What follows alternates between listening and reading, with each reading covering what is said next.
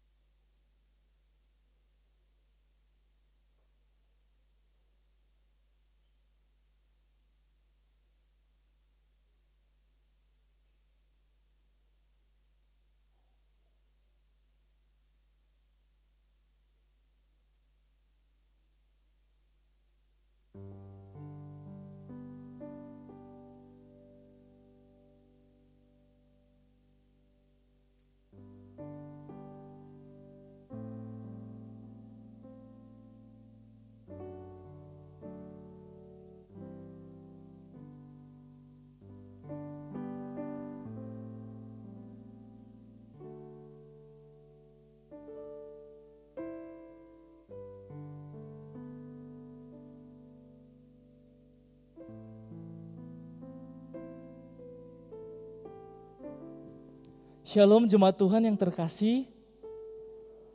Dengan lebih sukacita lagi shalom Bapak Ibu dan Saudara terkasih. Haleluya.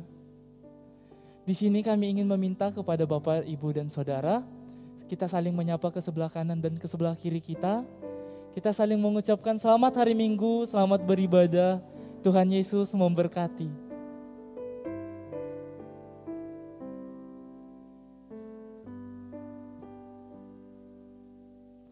Kami juga mengucapkan selamat datang kepada jemaat Tuhan yang bergabung bersama kami pada minggu kali ini di dalam ibadah KBU yang bertema relasi yang hambar, hampa, kehabisan minyak cinta.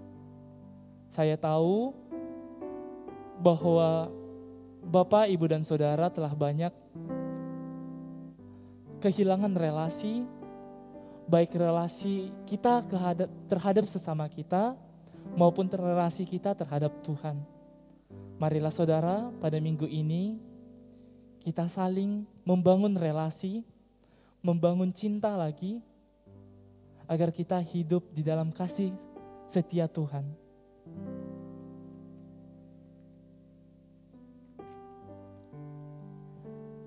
Di sini juga kami ingin membacakan pengumuman yang ingin kami sampaikan yaitu Proses pengumpulan persembahan tunai dilakukan sebelum atau sesudah ibadah di keranjang yang tersedia.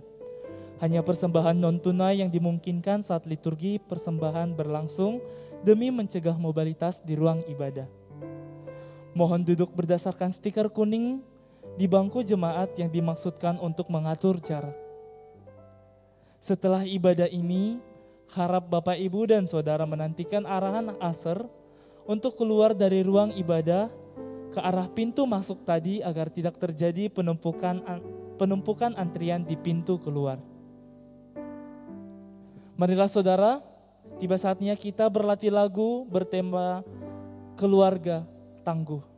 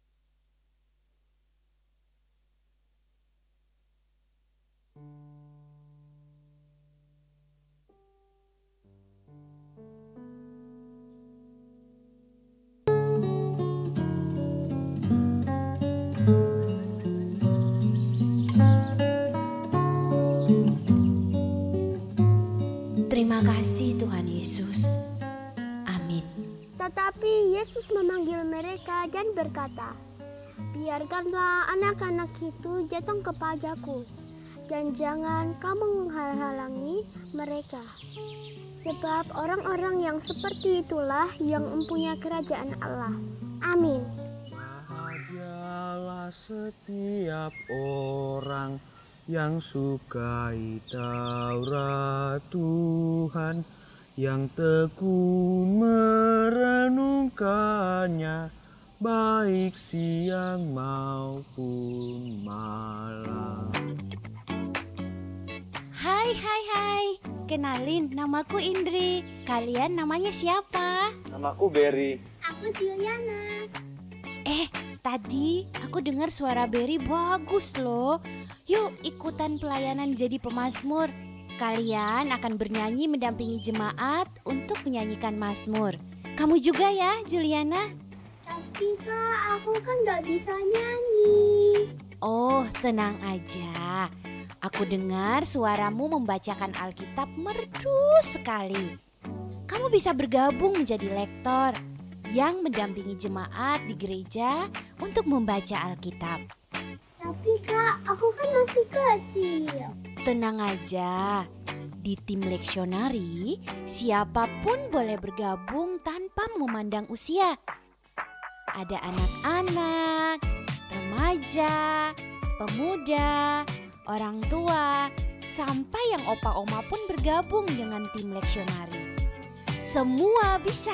Aku bisa. Aku bisa. Aku bisa. Aku bisa. Aku bisa. Aku bisa. Aku bisa.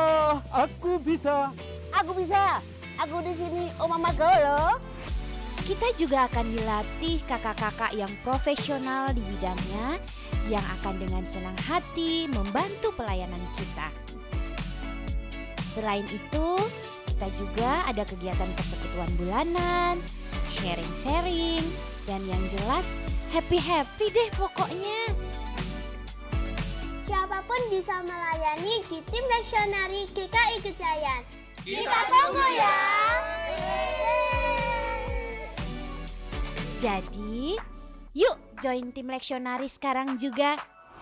Kamu bisa follow Instagramnya di @lektorgkigejayan atau kontak aja nomor ini ya. Ikut yuk.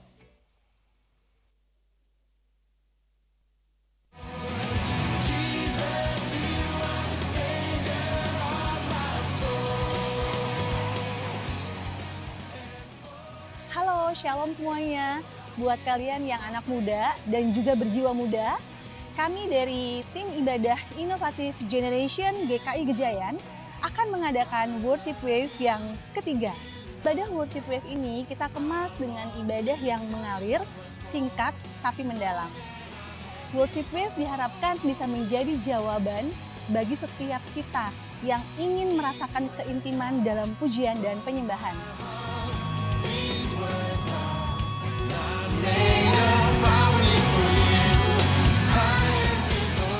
Untuk tema kali ini, kita akan mengangkat tema acceptance. Worship Wave mengajak untuk setiap kita yang saat ini sedang merasakan situasi yang tidak baik-baik saja dengan setiap musim kehidupan kita, untuk bisa bersahabat dengan situasi itu, karena kita tahu bahwa Tuhan terlebih dahulu mengasihi kita.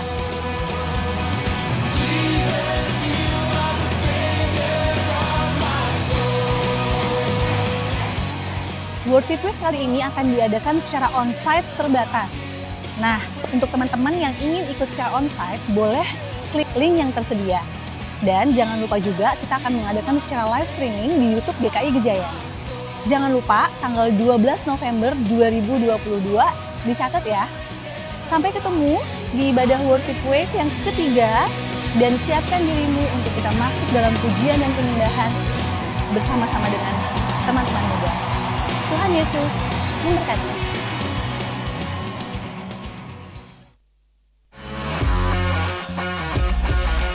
Shalom sahabat makna. Sate Bang Jack adalah sebuah program saat teduh yang mengajak kita menyediakan waktu khusus untuk merenungkan sabda Tuhan setiap hari. Firman Tuhan ini yang akan menuntun kita untuk menjalani kehidupan kita yang penuh dengan tantangan. Doa kami adalah supaya renungan singkat ini bisa menjadi berkat bagi sahabat makna di mana pun Anda berada. Untuk permohonan doa dan konseling dapat dikirimkan ke nomor 0878 78 75 75 54.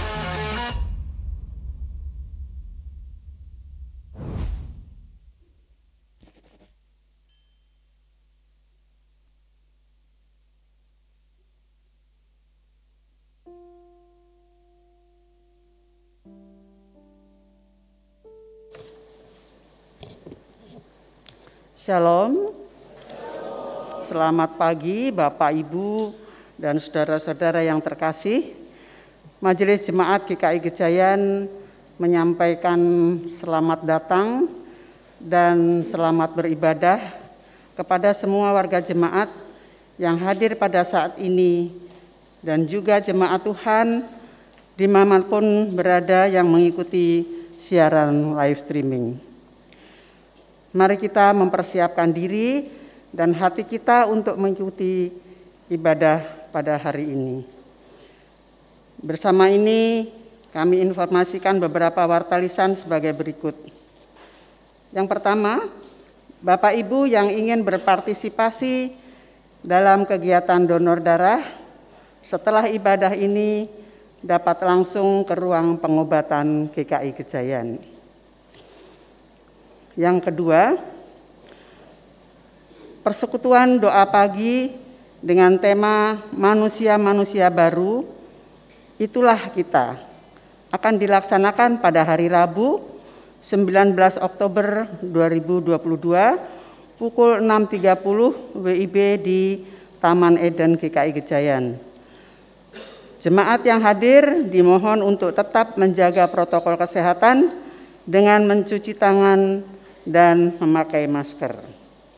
Yang ketiga, kelas katekisasi baru dengan pembimbing Pendeta Guratan Pamentasing Pragola Esa akan dilaksanakan pada setiap hari Senin pukul 17.30 WIB secara hybrid dan akan dimulai pada hari Senin 31 Oktober 2022. Pendaftaran di kantor gereja pada setiap jam kerja. Keempat, kelas pembinaan pranikah akan dilaksanakan pada setiap hari Sabtu dimulai pada hari Sabtu 5 November 2022 sampai dengan Sabtu 26 November 2022 mulai pukul 17 WIB melalui Zoom. Setiap peserta wajib mengikuti setiap pertemuan tanpa terkecuali. Pendaftaran di kantor gereja pada setiap jam kerja. Yang kelima, jemaat dapat melihat warta jemaat dan katalog tetulung secara lengkap dengan melihat akun atau link media sosial GKI Gejayan.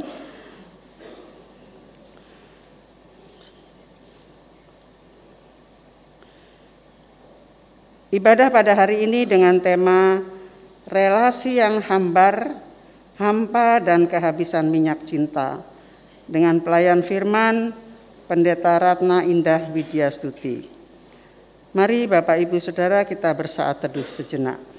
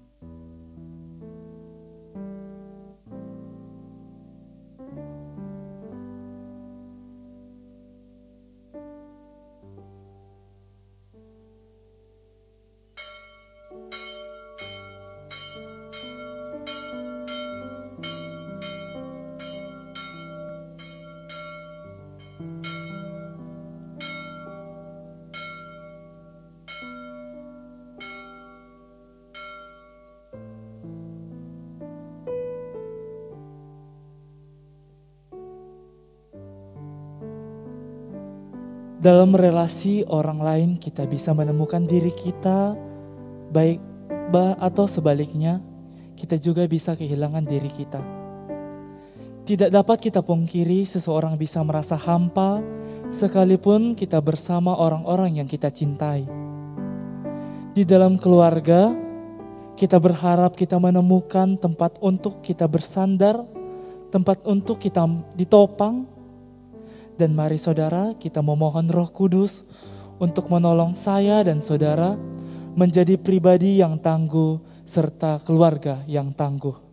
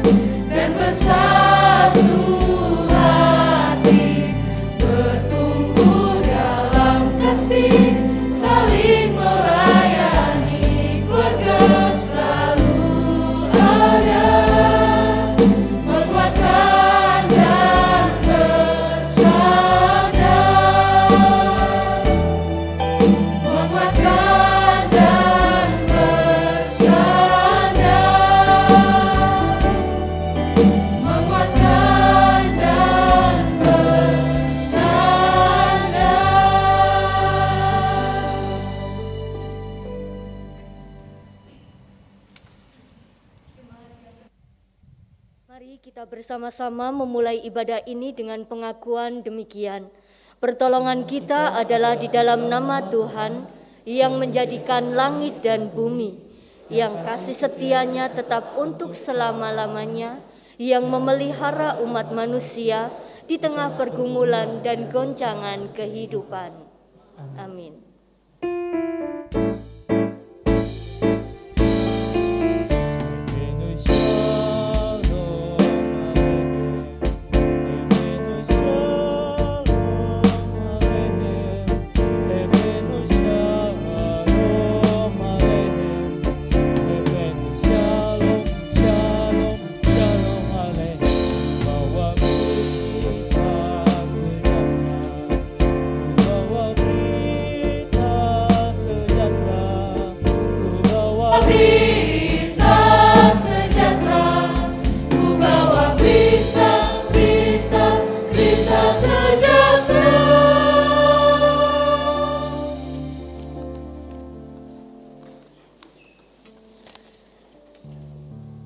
Selamat pagi Bapak Ibu Saudara-saudari yang terkasih. Selamat pagi juga bagi Bapak Ibu Saudara-saudari yang pada pagi hari ini mengikuti ibadah secara live streaming. Bapak Ibu, pada pagi hari ini sungguh kita bersyukur karena Tuhan boleh mempertemukan kita untuk kita boleh bersama memuji, memuliakan Tuhan dan juga untuk kita bersama merenungkan sabda Tuhan. Saudaraku, setiap kita yang hadir pada saat ini maupun juga Bapak Ibu, saudara-saudari yang mengikuti ibadah dari rumah, semua di antara kita tidak ada satu orang pun yang tidak terlepas dari yang namanya pergumulan, tidak terlepas dari yang namanya permasalahan, secara khusus dalam kehidupan berkeluarga. Oleh karena itu, pada hari ini, bagi saudara-saudari yang rindu didoakan secara khusus di dalam doa syafaat, Bapak Ibu Saudara boleh mengirimkannya di kolom chat. Dan pada saat ini, Bapak Ibu kita bersama akan merenungkan firman Tuhan. Kita akan kembali mengevaluasi kehidupan keluarga kita. Entah kita sebagai suami, sebagai istri, sebagai orang tua, ataupun kita saat ini sebagai anak, apakah relasi kita di dalam kehidupan keluarga saat ini adalah relasi yang penuh dengan kasih, relasi yang penuh dengan cinta, atau jangan-jangan hari ini kita sedang mendapati bahwa relasi kita dengan keluarga kita relasi yang hambar dan hampa. Mari Bapak Ibu yang terkasih, kita akan menyambut anak-anak kita yang akan bersama menerima berkat sebelum mereka mengikuti kebaktian anak.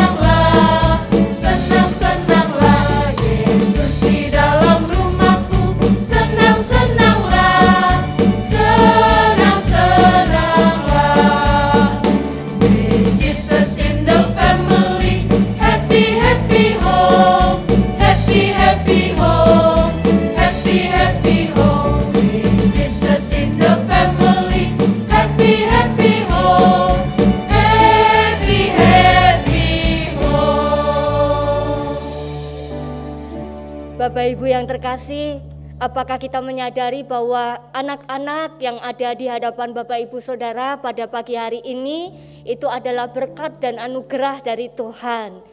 Saudara dan juga kita semua sebagai keluarga besar di GKI Gejayan ini, kita punya tugas, kita punya tanggung jawab untuk mendidik dan menolong setiap mereka supaya mereka boleh menjadi anak-anak yang takut menghormati dan menghargai Tuhan.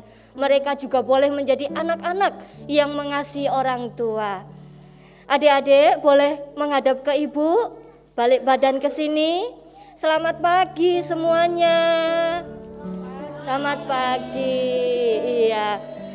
Semuanya senang pada pagi hari ini? Senang ya. Kalau hari Minggu senang karena bisa kembali ketemu dengan teman-teman di sekolah Minggu. Senang ya. Baik, siapa yang di sini uh, senang memuji Tuhan? Yang senang nyanyi siapa? Oh semuanya rata-rata suka nyanyi ya. Oke, sudah tahu belum nanti siapa yang akan cerita di sekolah minggu? Belum, surprise ya. Nanti adik-adik akan bersama dengan kakak-kakak sekolah minggu mengikuti kebaktian anak. Semuanya sudah siap? Sudah siap. Baik ya, kita akan berdoa. Mari adik-adik kita akan lipat tangan, kita akan tutup mata, kita akan berdoa. Bapak Ibu mari kita berdoa untuk anak-anak kita. Tuhan Allah Bapa, betapa kami mengucap syukur untuk kebaikan Tuhan yang boleh Tuhan nyatakan melalui kehadiran anak-anak kami. Terima kasih Tuhan, kalau sampai dengan saat ini kami boleh menyaksikan kebaikan-Mu yang Tuhan juga boleh nyatakan di dalam pertumbuhan dan perkembangan anak-anak terkasih kami. Oleh karena itu kami terus memohon, Kiranya Tuhan memberkati, melengkapi setiap orang tua agar dimampukan untuk boleh mendidik anak-anak ini di dalam jalan Tuhan. Dan lebih dari itu kami berdoa memohon biarlah Engkau Allah boleh berkarya secara nyata di dalam kehidupan setiap anak-anak kami ini agar mereka boleh berproses menjadi anak-anak yang mengasihi Tuhan. Oleh karena itu ya Bapa, pada pagi hari ini kami hendak memohonkan berkat bagi setiap anak-anak ini. Terimalah berkat Tuhan. Tuhan memberkati engkau dengan kepandaian. Tuhan memberkati engkau dengan rasa takut akan Tuhan. Tuhan memberkati engkau agar engkau boleh menjadi anak-anak yang mengasihi orang tua.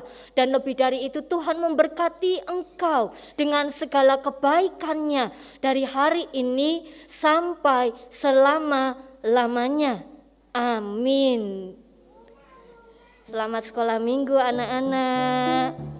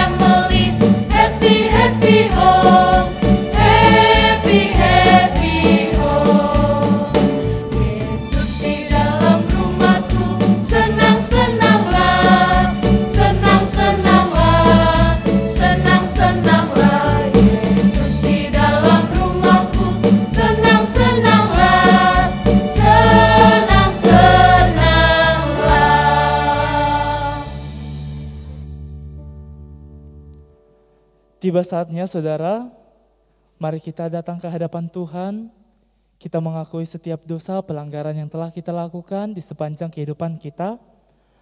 Mari kita datang ke hadapan Tuhan di dalam kesungguhan hati yang memohon pengampunan daripadanya.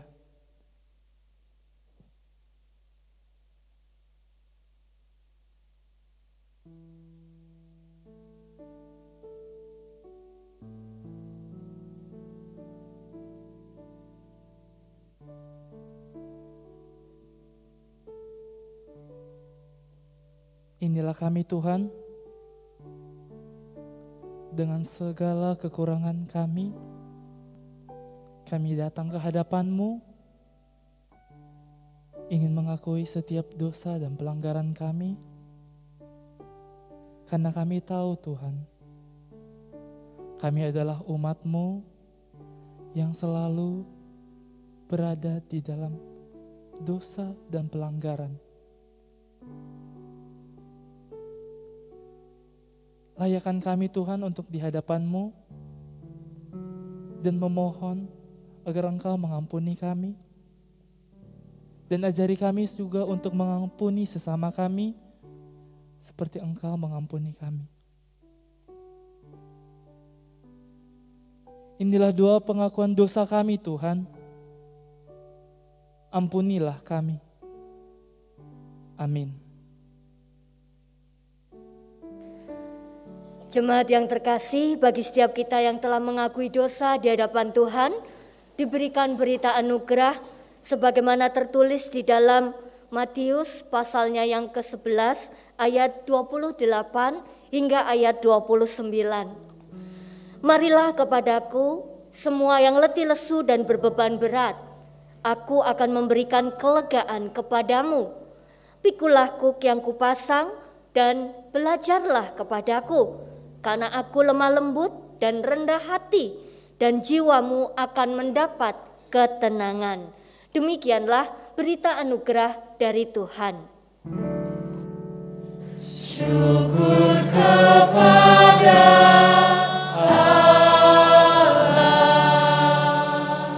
Saudaraku, mari kita yakini bahwa Tuhan yang telah pulihkan hati kita yang remuk, kasih yang remuk, dan biarlah hati kita, diri kita dijamah oleh tangan Tuhan, dan biarlah Tuhan yang membentuknya.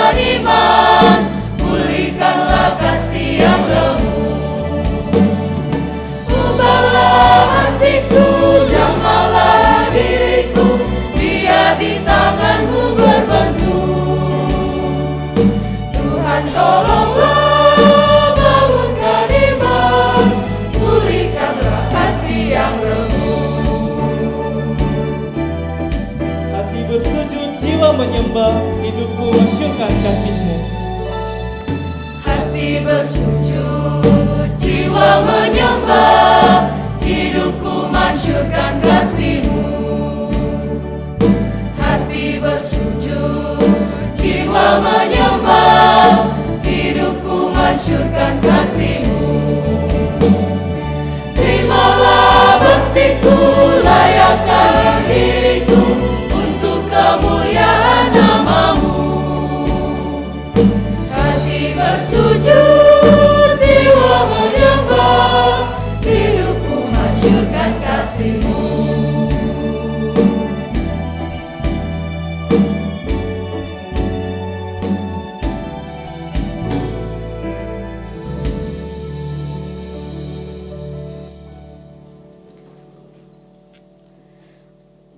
Jemaat yang terkasih, mari kita bersatu di dalam doa.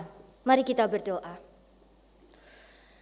Bapa di dalam sorga, di dalam kerendahan hati pagi hari ini kami datang kepadamu. Kami menyadari bahwa kehidupan kami sebagai pribadi ataupun sebagai keluarga sering kali kami gagal untuk menyatakan tujuan Tuhan di dalam kehidupan kami di tengah dunia ini. Oleh karena itu ya Bapa, kami sungguh menyadari bahwa kami membutuhkan firman Tuhan yang menjadi suluh bagi setiap langkah kami dan bahkan bagi setiap langkah kehidupan keluarga kami. Tuhan berkati kami, Tuhan menolong setiap kami agar kami dimampukan untuk boleh mengerti sabda Tuhan dan terlebih dari itu untuk kami boleh mengevaluasi dan kami juga melakukan firman itu di dalam kehidupan kami. Bapa di dalam sorga, kiranya Engkau Allah juga memberkati, menolong dan juga melengkapi hambamu ini di dalam setiap kekurangan keterbatasannya. Biarlah kasih Tuhan yang boleh menaunginya, menolong dan memampukannya. Dan lebih dari itu, kiranya Roh Kudus yang menolong dan menuntun setiap langkah kehidupan kami. Ini kami Tuhan, kami siap untuk mendengarkan sabdamu. Kami siap untuk diubahkan. Di dalam nama Tuhan Yesus kami berdoa. Amin. Kitab Kejadian pasal 25 ayat 21 sampai dengan 28. Kitab Kejadian pasal 25 ayat 21 sampai dengan 28. Berdoalah Ishak kepada Tuhan untuk istrinya, sebab istrinya itu mandul. Tuhan mengabulkan doanya sehingga Ribka istrinya itu mengandung. Tetapi anak-anaknya bertolak-tolakan di dalam rahimnya, dan ia berkata, "Jika demikian halnya, mengapa aku hidup?" Dan ia pergi meminta petunjuk kepada Tuhan. Firman Tuhan kepadanya, "Dua bangsa ada dalam kandungmu, dan dua suku bangsa akan berpencar dari dalam rahimmu. Suku bangsa yang satu akan lebih kuat dari yang lain." dan anak yang tua akan menjadi hamba kepada anak yang muda. Setelah genap harinya untuk bersalin, memang anak kembar yang di dalam kandungannya. Keluarlah yang pertama, warnanya merah, seluruh tubuhnya seperti jubah berbulu. Sebab itu ia dinamai Esau. Sesudah itu keluarlah adiknya, tangannya memegang tumit Esau, Sebab itu ia dinamai Yakub. Ishak berumur 60 tahun pada waktu mereka lahir. Lalu bertambah besarlah kedua anak itu.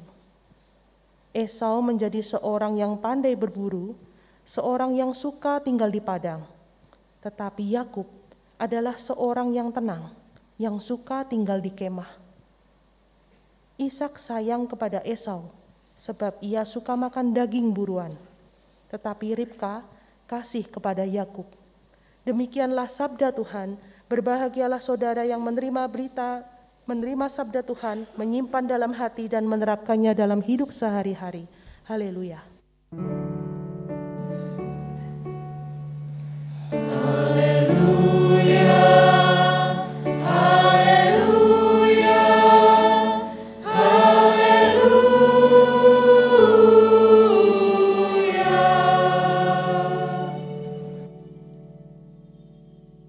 Shalom Bapak Ibu yang terkasih di dalam Tuhan. Selamat pagi, selamat hari Minggu untuk kita semua dan juga untuk Bapak Ibu Saudara yang mengikuti ibadah dari rumah. Saudaraku yang terkasih, pada minggu ini kita memasuki minggu yang ketiga di dalam masa penghayatan hidup berkeluarga. Dan tentunya kita perlu menyadari bahwa bulan keluarga tidak hanya terjadi atau diadakan ketika bulan Oktober, tetapi semua bulan gitu ya, semua hari itu juga adalah hari keluarga. Nah, saudaraku, kalau kita melihat tema kita pagi hari ini begitu ya. Wah, temanya luar biasa ini ya. Luar biasa panjangnya Bapak Ibu ya. Tetapi kita sudah bisa menangkap apa yang dimaksud dengan tema tersebut. Nah, saudaraku, kita tentu sudah tidak asing lagi dengan ungkapan gitu ya. And I live happily ever after. Saudara, biasanya kita mendengar ungkapan ini di mana? Di mana saudara? Di film-film, di dongeng-dongeng, begitu ya. Ya ini saudaraku, ya setelah putri yang cantik jelita gitu ya, lalu kemudian bertemu dengan pangeran impiannya, melewati berbagai kesulitan, rintangan dan tantangan gitu kan. Atau mungkin seorang pria yang miskin lalu kemudian bertemu dengan seorang perempuan yang hebat, yang luar biasa. Dan kemudian apa saudara? mereka hidup bahagia selamanya. Nah, saudaraku, begitulah hampir setiap kisah di dalam dongeng-dongeng, di dalam cerita-cerita, semuanya berakhir dengan kebahagiaan.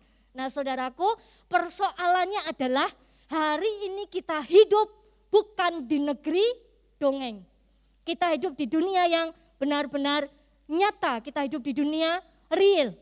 Setiap orang, saudara, mereka yang akan menikah, mereka yang sudah menikah, pasti mereka mengharapkan atau menginginkan kehidupan keluarga yang berbahagia. Setuju Bapak Ibu? Ya ini yang belum menikah saya tanya dulu ya. Nah, anda kalau menikah kira-kira apa yang Anda bayangkan? Sesuatu yang menyenangkan atau sebaliknya? Menyenangkan begitu ya. Baik kita terima dulu satu jawaban Bapak Ibu ya. Tetapi kenyataannya adalah bahwa kehidupan berkeluarga itu tidak selalu bahagia. Apa yang menyebabkannya saudara? Tentunya ada begitu banyak faktor. Saya pagi ini hanya akan mengulas beberapa faktor. Dan menarik saudara ketika kita melihat ya seorang bernama John Gottman. Dia adalah uh, profesor psikologi saudara ya dari University of Washington. Dia melakukan penelitian saudara. Dia melakukan penelitian uh, mewawancarai lebih dari 3000 pasangan 3.000 pasangan saudara. Jadi boleh dikatakan bahwa penelitian ini bisa diterima ya. Dan dia eh, ahli di dalam penelitian kurang lebih selama 40 tahun dia melakukan penelitian. Berdasarkan penelitiannya, Gottman mengatakan bahwa ada empat model komunikasi beracun, saudara. Empat komunikasi beracun yang sering kali dilakukan di dalam kehidupan sebagai pasutri atau pasangan suami istri. Namun kita bisa memahami bahwa toxic communication ini tidak hanya terjadi dalam kehidupan pasangan, saudara. Kita bisa melihat ini dalam kehidupan yang lebih luas ya, dalam kehidupan pekerjaan, dalam kehidupan bermasyarakat dan lain sebagainya. Tetapi kita akan fokus di dalam kehidupan berkeluarga sebagai pasangan suami istri. Kita akan lihat empat komunikasi beracun apa yang sering kali itu diterapkan di dalam kehidupan keluarga sebagai pasangan suami istri ya. Yang pertama itu adalah mengkritik saudara, mencela, selalu menyalahkan. Saudara mungkin kita tidak sadar ya, kita melakukan hal ini di dalam kehidupan kita sebagai pasangan atau mungkin sebagai orang tua terhadap anak atau mungkin sebaliknya anak terhadap orang tua.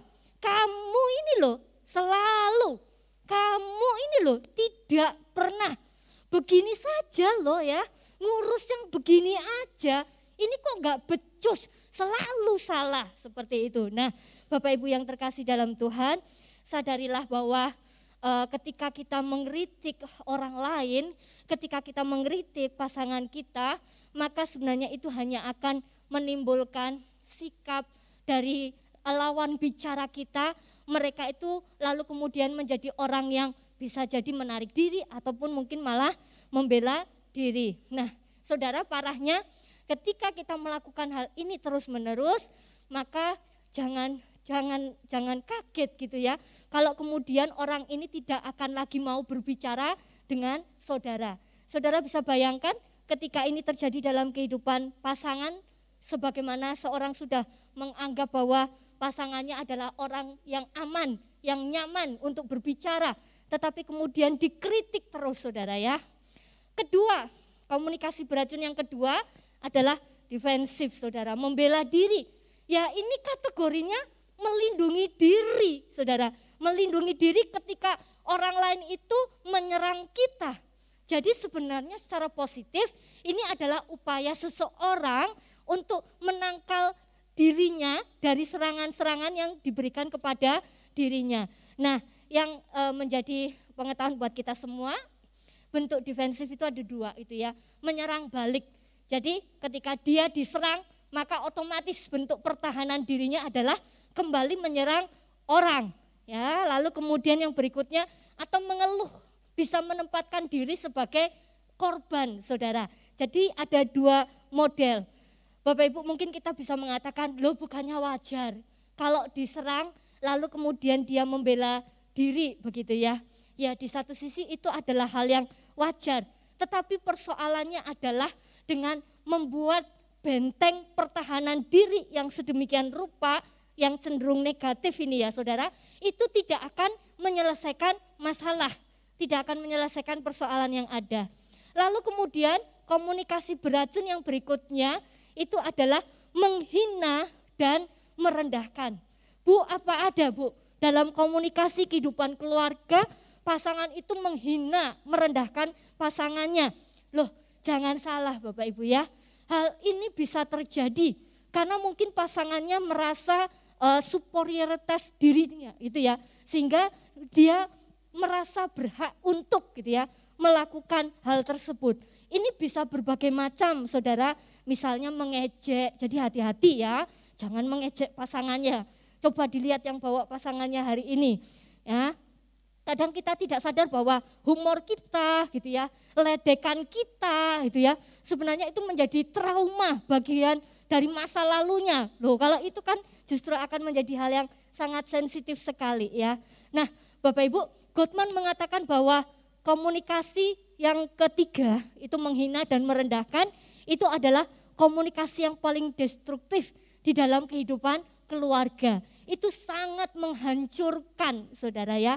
Nah, kemudian yang berikutnya, komunikasi yang keempat itu menutup diri. Di sini dikatakan stonewalling itu ya atau dinding batu, blocking. Jadi semacam membuat apa namanya? ya benteng, menutup diri, tapi sungguh-sungguh menutup diri. Artinya dia tidak membuka akses komunikasi gitu ya sama sekali Saudara. Dan Saudara bisa bayangkan ya, kalau suami istri, keluarga, anak, orang tua tinggal di dalam satu rumah dan tidak saling berbicara satu dengan yang lain, itu kira-kira bagaimana saudara? Berarti dia sudah tidak merasakan adanya kenyamanan, dia sudah tidak merasakan adanya keamanan, tidak ada lagi rasa saling menghormati, rasa saling menghargai satu dengan yang lain. Nah saudaraku kita perhatikan ya, empat komunikasi beracun yang kalau diterapkan dalam kehidupan keluarga akan menyebabkan adanya relasi satu arah, relasi searah. Bahkan mungkin sama sekali terputus, tidak ada relasi satu dengan yang lain. Jadi akibatnya itu sangat fatal sekali. Nah, lalu kemudian eh, komunikasi yang beracun itu juga bisa menyebabkan relasi yang tidak jujur, saudara, tidak jujur. Jadi sering kali pasangannya atau anaknya atau orang tuanya cenderung memilih untuk berbohong atau menutupi persoalan yang ada gitu ya. Karena dia sadar bahwa itu semua tidak akan mendatangkan sesuatu yang lebih baik bagi hubungan mereka. Itu bagian yang pertama ya Bapak Ibu ya. Yang menyebabkan kehidupan keluarga itu tidak berbahagia, salah satu faktornya adalah komunikasi yang beracun, yang tidak baik yang diterapkan. Nah, saya menyoroti yang berikutnya ini, Saudara. Digital communication ya. Kenapa ini juga termasuk membuat uh, salah satu saja ya Bapak Ibu sekian persen gitu ya dari uh, kenapa kehidupan keluarga itu tidak berbahagia. Salah satunya adalah digital communication. Saya mau tanya, di sini yang tinggal satu rumah dengan orang tuanya angkat tangan. Angkat tangan ya. Ada? Ya. Saya mau bertanya, kalau di rumah memanggil anaknya atau katakanlah memanggil istrinya, memanggil suaminya, kira-kira bagaimana? Apakah masih uh, didatangi gitu ya? Ay, ayo makan gitu ya? Atau bagaimana? Bagaimana? Teriak, pakai handphone, rumahnya dua lantai bu, tiga lantai. Wah, jadi kalau saya harus naik turun itu ya capek juga. Wong ada handphone gitu loh. Ya telepon saja begitu kan. Ya kalau enggak WA, weh turun weh, makan weh gitu ya. Sudah siang ini gitu ya, ayo berangkat gitu ya. Komunikasi kita sering kali dikurung, dibatasi dengan digital, saudara. Walaupun saya mau katakan bahwa kita tidak bisa mengkambing hitamkan digital ini, saudara. Ini kemajuan teknologi yang kita tidak boleh tolak begitu ya. Tapi harus disadari bahwa di dalam komunikasi digital itu sering kali tidak ada emosinya. Apalagi kalau kita chatting ya, coba bisa dipahami enggak? Seringkali kan muncul persoalan ketika kita misalnya chatting dengan orang lain, dengan keluarga, dengan pasangan gitu ya. Ini kita kasih tanda pentung gitu ya. Wah di sana nerimanya gimana Bapak Ibu? Wih serem banget ini, kok, kok begini, kok enggak biasanya, padahal ternyata tanda pentungnya itu enggak sengaja kepencet saudara ya. Kepencet terus terkirim. Nah ini ya, jadi harus dipahami. Lalu kemudian yang berikutnya adalah anak-anak kita hari ini memang kita mengakui mereka tidak jauh dari kehidupan dan juga model komunikasi secara digital. Tetapi harus disadari bahwa mereka pun mengakui bahwa mereka membutuhkan pertemuan secara langsung, saudara.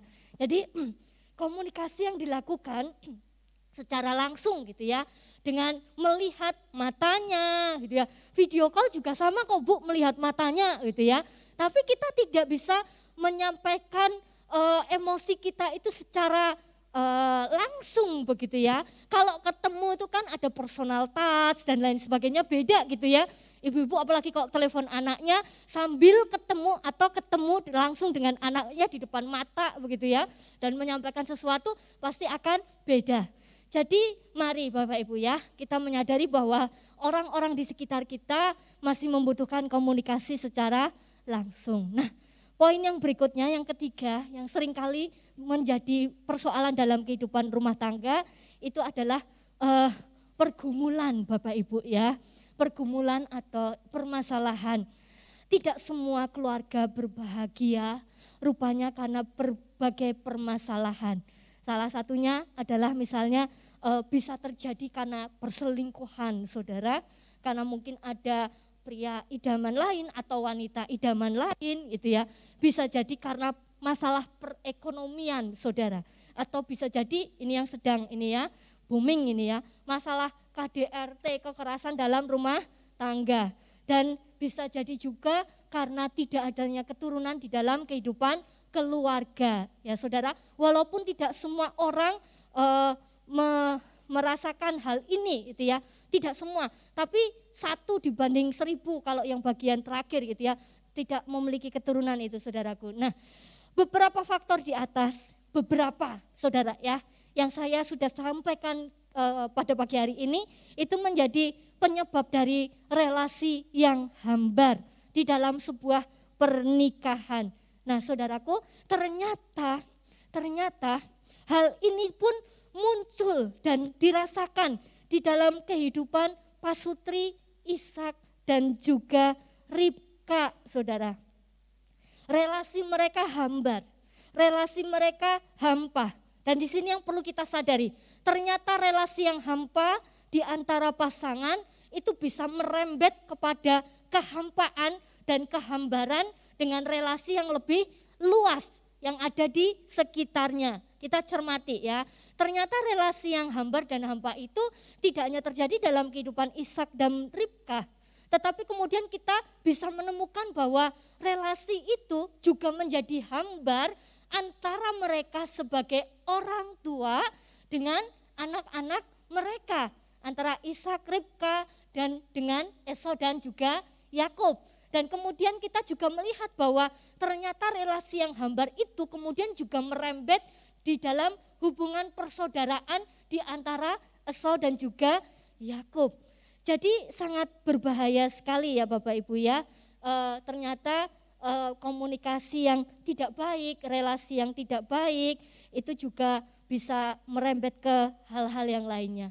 Saudara mungkin kalau kita membaca itu ya secara lengkap kita akan melihat, loh lawang mereka itu pada awalnya baik-baik saja kok itu ya. Mereka tidak ada masalah. Ya, memang tidak ada masalah.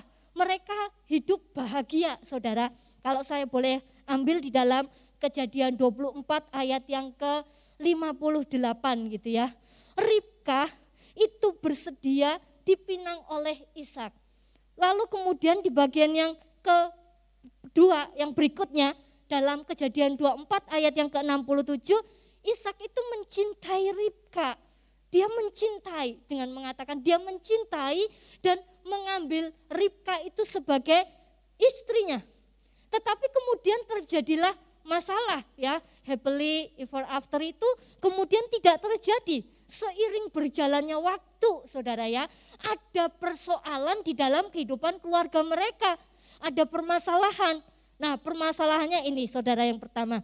Kejadian 25 ayat yang ke-21. Ribka dikatakan mandul. Dia dikatakan tidak bisa memiliki keturunan saudara. Dia tidak bisa memiliki keturunan. Nah sebagai uh, salah satu pemahaman kita sebagai orang timur saudara. Bahwa tujuan seseorang berkeluarga itu adalah untuk melanjutkan keturunan. Jadi ini juga menjadi satu persoalan rupanya bagi mereka di waktu yang lalu. Bayangkan ya, Ishak menikah dengan Ribka pada usia berapa tadi? Pada usia 40 tahun. Dan kemudian Ishak Ribka mendapatkan Esau dan Yakub pada usia berapa? 60 tahun. Berarti kira-kira ya sudah jelas mereka menunggu, mereka menantikan datangnya keturunan itu, saudara berapa lama?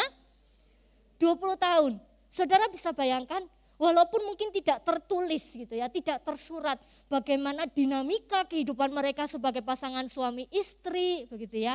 Tidak dimunculkan juga persoalan-persoalan yang mereka hadapi, tetapi kita pasti akan tahu bahwa selama 20 tahun masa penantian itu, itu bukanlah masa yang baik-baik saja.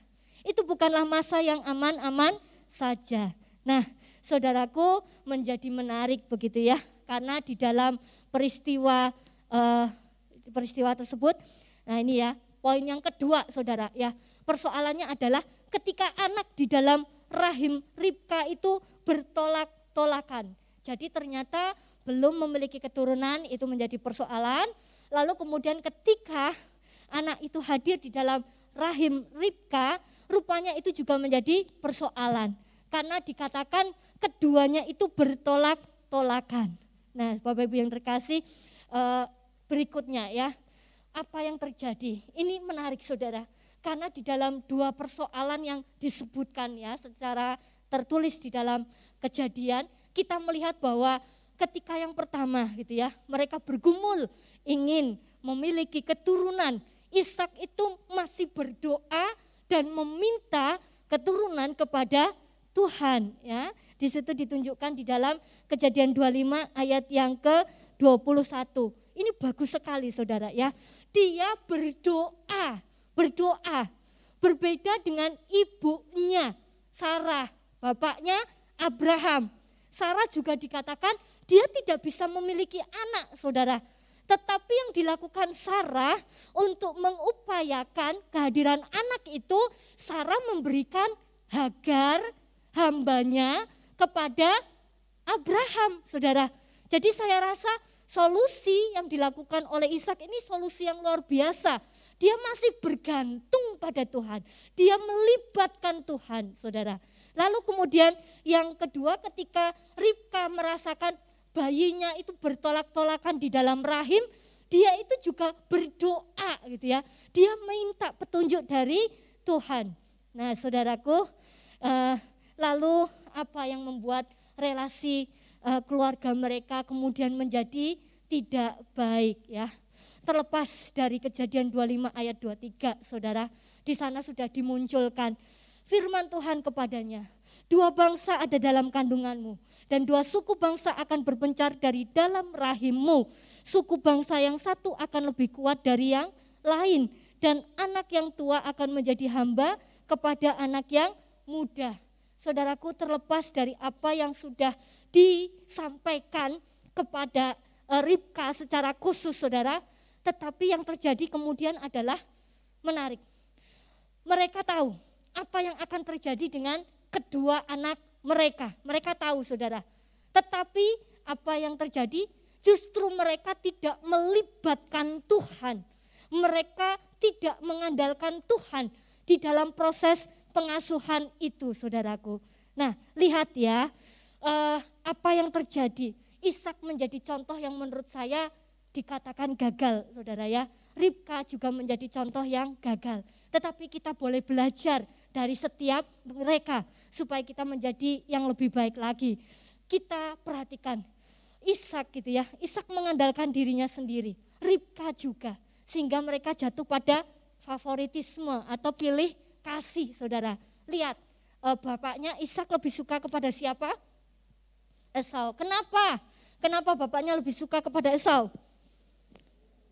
Dia senang berburu, lalu kemudian ya yang paling utama itu ya, dia menjadi uh, seorang yang senang tinggal di padang begitu ya. Bahkan dari ciri fisiknya berbeda sekali antara Esau dan Yakub. Ribka lebih kasih kepada Yakub, Saudara.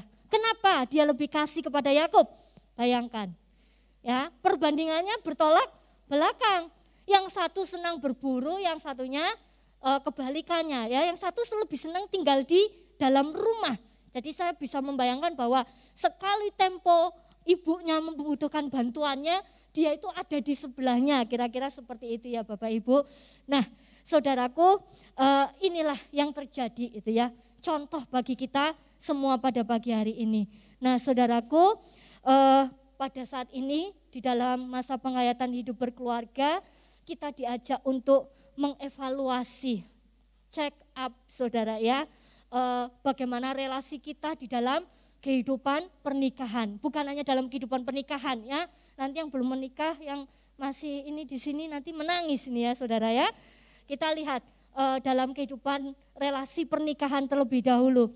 Saudaraku, apakah di dalam menghadapi permasalahan, di dalam menghadapi pergumulan, ingat kita tidak akan lepas dari pergumulan selama kita masih ada di dunia. Apakah kita sedang dan terus mengandalkan Tuhan di dalam kehidupan kita, Bapak Ibu Saudara? Bagaimana? Mungkin saudara bisa uh, merenungkan hal ini, itu ya, dan bahkan mungkin uh, bersama-sama nanti berdiskusi dengan pasangannya di rumah. Bagaimana dengan relasi saudara hari ini terhadap pasangan?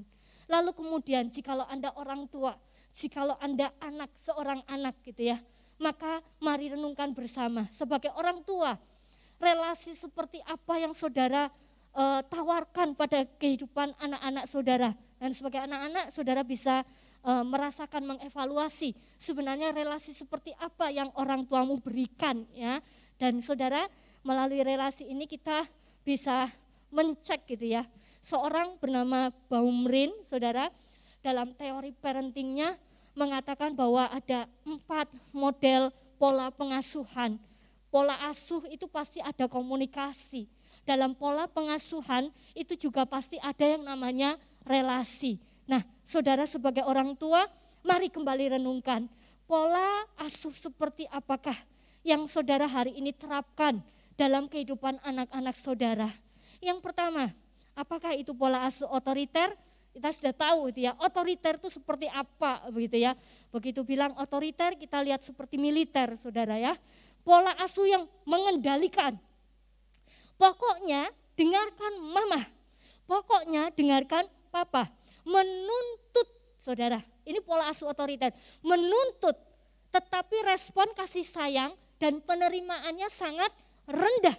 Sehingga orang tua yang menerapkan pola asuh seperti ini sering kali kurang atau lupa itu ya memberikan apresiasi kepada anak-anaknya.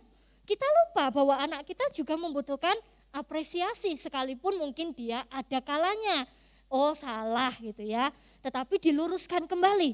Yang kedua adalah pola asuh e, melalaikan. Bu, ada Bu pola asuh seperti ini? Ada itu ya pola asuh melalaikan itu seperti apa itu ya. Pola asuh yang kendali dan tuntutan, respon kasih sayang dan bahkan penerimaannya terhadap anak itu rendah, sangat rendah. Jadi kalau mau dikatakan melalaikan itu berarti orang tua yang ya masa bodoh begitu dengan anak-anaknya. Yang penting saya itu sudah menyekolahkan kamu, kamu sekolah yang pintar. Yang penting saya sudah bekerja dan membelikan makanan yang terbaik buat kamu, bahkan yang mungkin anak lain tidak bisa makan gitu ya. Maka makanlah dan bertumbuhlah menjadi anak yang sehat, yang pandai. Kira-kira seperti itu Bapak Ibu ya.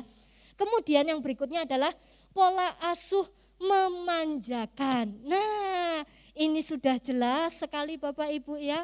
Uh, pola asuh yang mungkin boleh dikatakan jarang mendisiplin anak saudara, jarang mendisiplin anak. Mungkin kita secara tidak sadar sering melakukan hal ini.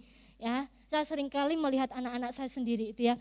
Hari ini anak-anak uh, yang mana mereka masih kecil-kecil tadi itu ya, mereka tuh sering kali tidak mampu mengikat tali sepatu mereka sendiri Bapak Ibu. Betul atau tidak? Ya, orang tua apa yang saudara lakukan dengan mereka harus berproses belajar. Ibu bisa ikat tali sepatu sejak umur berapa Bu? Ya, SD, SD ya, ya. Uh, gantian, uh, mulai bisa ikat sepatu Ingat nggak kapan? SD, ya. Baik ya.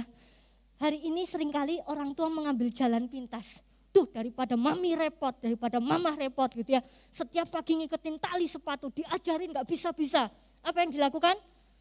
Beli sepatu yang nggak ada talinya. Belum masuk berangkat sana begitu ya.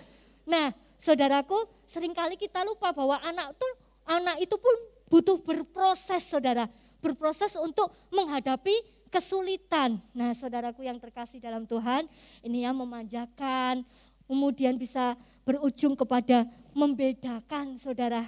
Dilihat, uh anak yang satu ini berprestasi, itu ya, yang satu kurang dan seterusnya. Saudara, ada ungkapan yang menarik itu ya.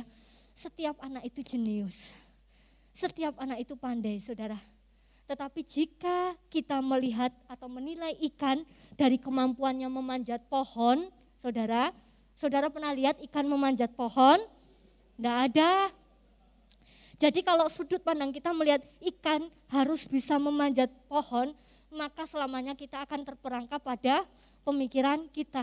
Oh anak ini tidak mampu gitu ya. Padahal anak bisa yang ini tidak bisa yang itu. Lebih di sini mungkin dia tidak bisa di sini. Nah yang saya maksudkan adalah uh, mari kita jangan jatuh pada uh, favoritisme di dalam pola pengasuhan. Nah yang berikutnya ini, saudara sudah nonton belum ini? Ngeri-ngeri sedap, saudara? Sudah ya? Kita lihat bagaimana pola pengasuhan mereka otoriter. Ya, budaya patriarkal itu masih melekat kuat di dalam pola pengasuhan ini. Membedakan perlakuan antara anak laki-laki dan anak perempuan. Nah ini saudaraku menarik sekali ya. Lalu kemudian tadi pola asuh yang keempat itu adalah pola asuh demokrasi. Pola asuh yang mengedepankan segala tadi empat, empat poin itu dengan baik, dengan seimbang saudara. Nah Bapak Ibu yang terkasih, yang berikutnya adalah bagaimana relasi saudara dengan saudara-saudara. Uh, gantian, drummer ya. Berapa bersaudara? Oh anak tunggal, jadi saya salah bertanya ini ya. Bapak Ibu yang saudara bersaudaranya lebih dari dua angkat tangan. Lebih dari dua, tiga, empat, lima, sepuluh ya angkat tangan.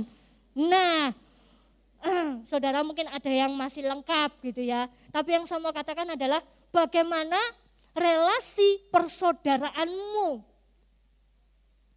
Apakah relasi persaudaraan saudara sedang uh, baik gitu ya, kita bisa melihat. Karena ternyata relasi, ini kita harus waspada, relasi antara pasangan suami istri yang tidak sehat akan membuat e, pasangan itu tidak menghormati satu dengan yang lain ya. Ini kita lihat yang berikutnya. Pasangan yang tidak sehat relasinya akan membuat mereka saling tidak menghormati satu dengan yang lain, manipulatif ada begitu banyak ketidakjujuran. Kita lihat bagaimana Ribka tidak menghormati Ishak ya.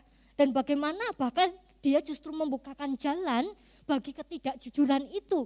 Saudara bisa bayangkan yang nyuruh Yakub memakai bulu ya, bulu apa? E, domba begitu ya. Itu siapa? Ribka, ibunya.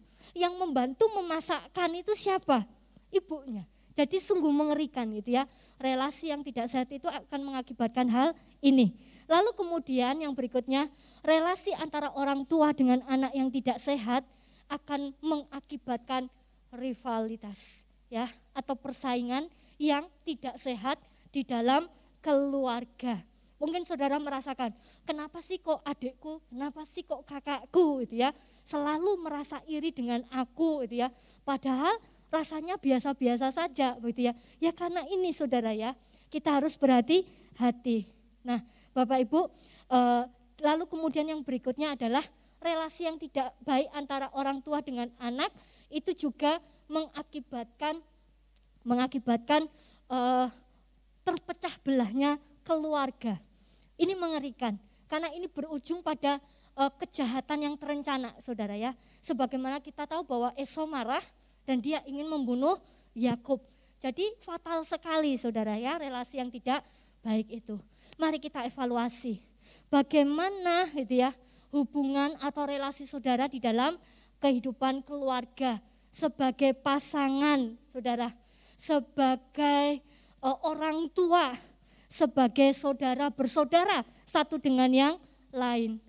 Kalau saat ini saudara merasakan adanya kehambaran saudara merasakan adanya kehambaan maka segera sadarilah itu. Apa sih yang menyebabkan relasi itu menjadi hambar, relasi itu menjadi hampa. Satu poin yang bisa kita pelajari dari kehidupan Ishak dan juga Ribka.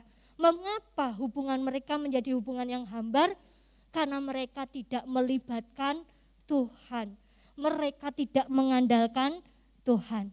Maka dari itu saudara, mari ya, jikalau saudara rindu keluarga saudara dipulihkan, saudara merasa bahwa hari ini hubungan saudara dengan orang tua, dengan pasangan, dengan anak sedang tidak baik, saudara, dan saudara rindu untuk dipulihkan, kuncinya hanya satu, buka hatimu dan libatkan Tuhan, andalkan Tuhan di dalam setiap proses rekonsiliasi tersebut. Amin. Tuhan memberkati. Saudara kita akan masuk dalam saat teduh. Mari dengan sikap berdoa dan kita akan mengambil waktu saat teduh sejenak.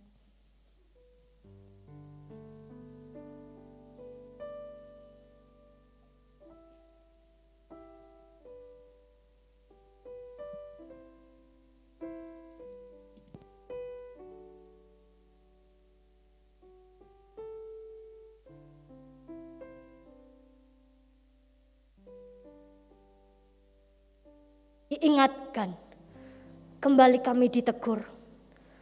Kebenaran firman Tuhan menolong setiap kami untuk kami boleh kembali mengevaluasi kehidupan keluarga kami, relasi kami dengan pasangan, relasi kami dengan anak-anak, dan juga relasi persaudaraan kami. Terima kasih Tuhan, biarlah Engkau Allah yang menolong setiap kami. Karena kami percaya ketika Tuhan mengingatkan, maka Tuhan juga yang akan menolong kami. Bapa di dalam sorga, pada pagi hari ini kami juga rindu berdoa untuk setiap pergumulan yang terjadi di dalam kehidupan di sekitar kami. Kami mau berdoa buat jemaat yang saat ini rindu agar kehidupan keluarganya boleh diberkati, studi dan juga pekerjaannya juga boleh diberkati dan menjadi berkat.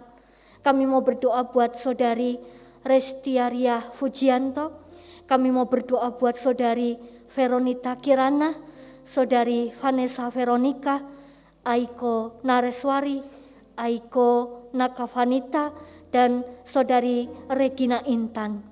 Bapak di dalam sorga, pada pagi hari ini kami membawa mereka di dalam doa kami. Tuhan, Engkau sendiri kiranya Tuhan yang boleh turut campur tangan di dalam perjalanan kehidupan mereka.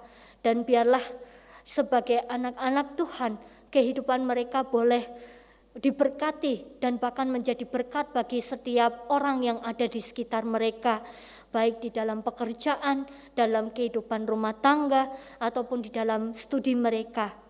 Saat ini kami juga mau berdoa buat saudara-saudara kami yang sedang dalam keadaan lemah tubuh atau mereka yang ada di dalam masa pemulihan. Kami terus berdoa buat Bapak Wiji Sukardi, kami berdoa buat Bapak Cornelis Tetelepta, kami berdoa buat Ibu Siwi, Bapak Beni Sugiantono, dan juga untuk suami dari Ibu Sri Rejeki. Tuhan Yesus, di dalam kelemahan tubuh mereka, kami berdoa dan memohon kepada Tuhan. Kiranya Engkau Allah boleh hadir dan menjamah, memulihkan setiap sakit penyakit mereka.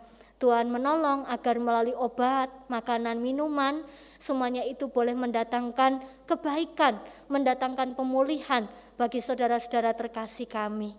Tuhan, saat ini kami juga rindu berdoa untuk kepanitiaan uh, bulan Oktober ini Tuhan, bulan MPHB. Tuhan kiranya menolong agar setiap teman-teman yang sudah memberikan hati, memberikan diri, memberikan waktu, uh, boleh boleh bersama-sama bersatu hati, bekerja sama dan juga boleh mewujudkan setiap hal yang sudah direncanakan ini dengan baik. Dan terlebih kami berdoa untuk setiap acara yang sementara ini sudah berlangsung, biarlah semuanya boleh berjalan dengan baik dan lancar. Bapak dalam sorga, kami juga mau berdoa untuk kepanitiaan Natal Tuhan. Tuhan kiranya menolong di dalam proses pembentukan panitia ini. Tuhan berikan hati yang mau melayani, tergerak untuk ambil bagian di dalam kepanitiaan Natal agar kami boleh bersama-sama bergandeng tangan untuk boleh melayani Tuhan melalui masa Natal ini Tuhan. Tuhan Yesus, kami mengucap syukur untuk setiap hal yang Tuhan boleh izinkan terjadi di dalam kehidupan kami. Tuhan, kami menyerahkan setiap pergumulan kami, permasalahan kami hanya ke dalam tangan-Mu. Dan Tuhan juga yang kiranya menolong kami untuk kami boleh menjalani hari-hari ke depan hanya bersama dengan Engkau. Dalam nama Tuhan Yesus kami berdoa. Amin.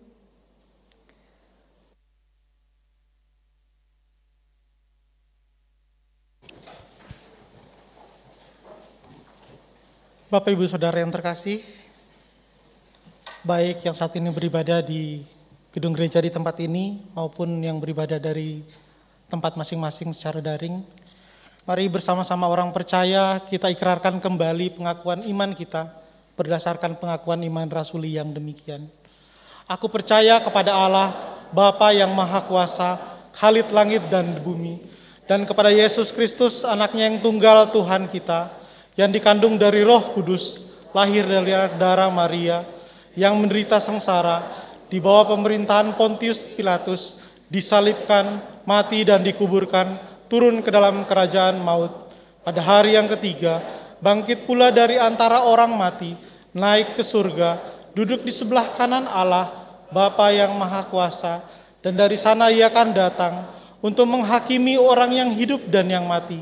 Aku percaya kepada Roh Kudus, gereja yang kudus dan am, persekutuan orang kudus, pengampunan dosa, kebangkitan orang mati, dan hidup yang kekal. Amin. Dipersilakan untuk kembali.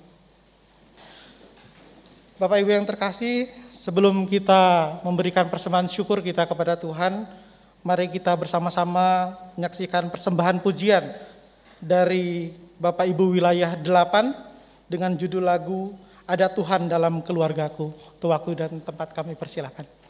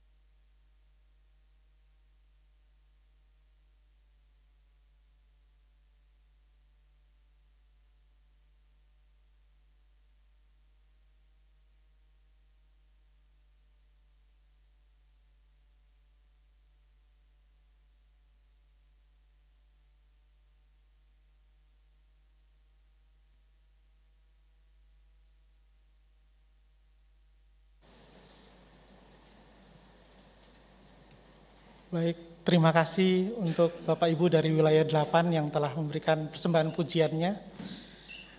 Mari Bapak Ibu, kita saat ini mengumpulkan persembahan kita sambil mengingat firman Tuhan yang diambil dari Yakobus pasalnya yang pertama, ayatnya yang ke-17a. Mari kita baca bersama-sama.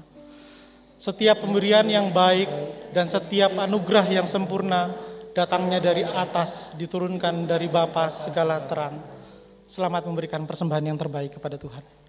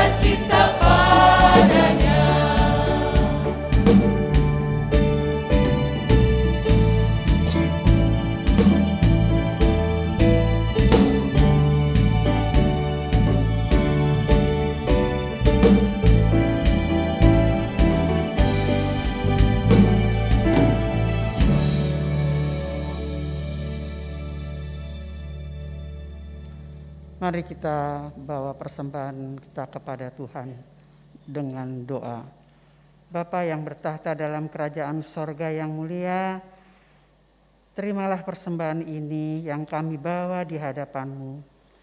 Dan pandanglah persembahan ini sebagai bagian dari ibadah kami kepadamu. Kuduskanlah persembahan ini sebagai bagian dari ibadah kami kepadamu. Kuduskanlah persembahan kami ini ya Allah, supaya menjadi berkat bagi banyak orang, seperti Bapa telah mengaruniakan segala sesuatu kepada kami. Dalam nama Tuhan kami, Yesus Kristus, Raja Gereja, kami berdoa. Amin.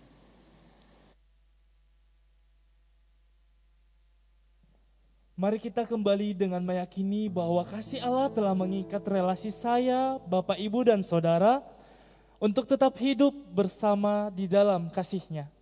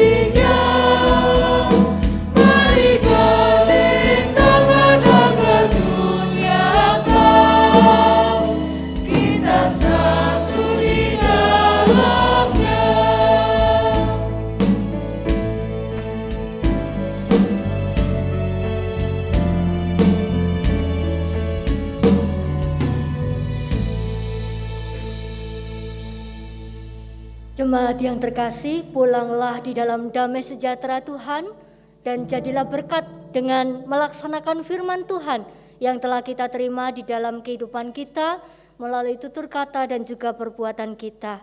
Terimalah berkat dari Tuhan. Kasih Tuhan mengiringimu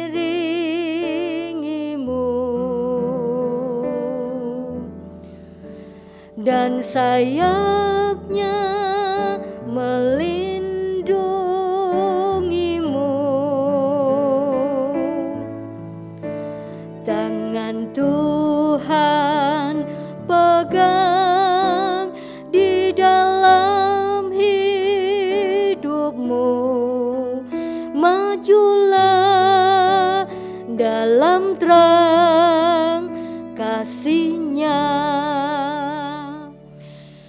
Allah yang maha murah memenuhi saudara dengan anugerahnya dan memberkati keluarga saudara dengan cinta kasih, damai sejahtera, sukacita dari hari ini sampai selama-lamanya. Amin.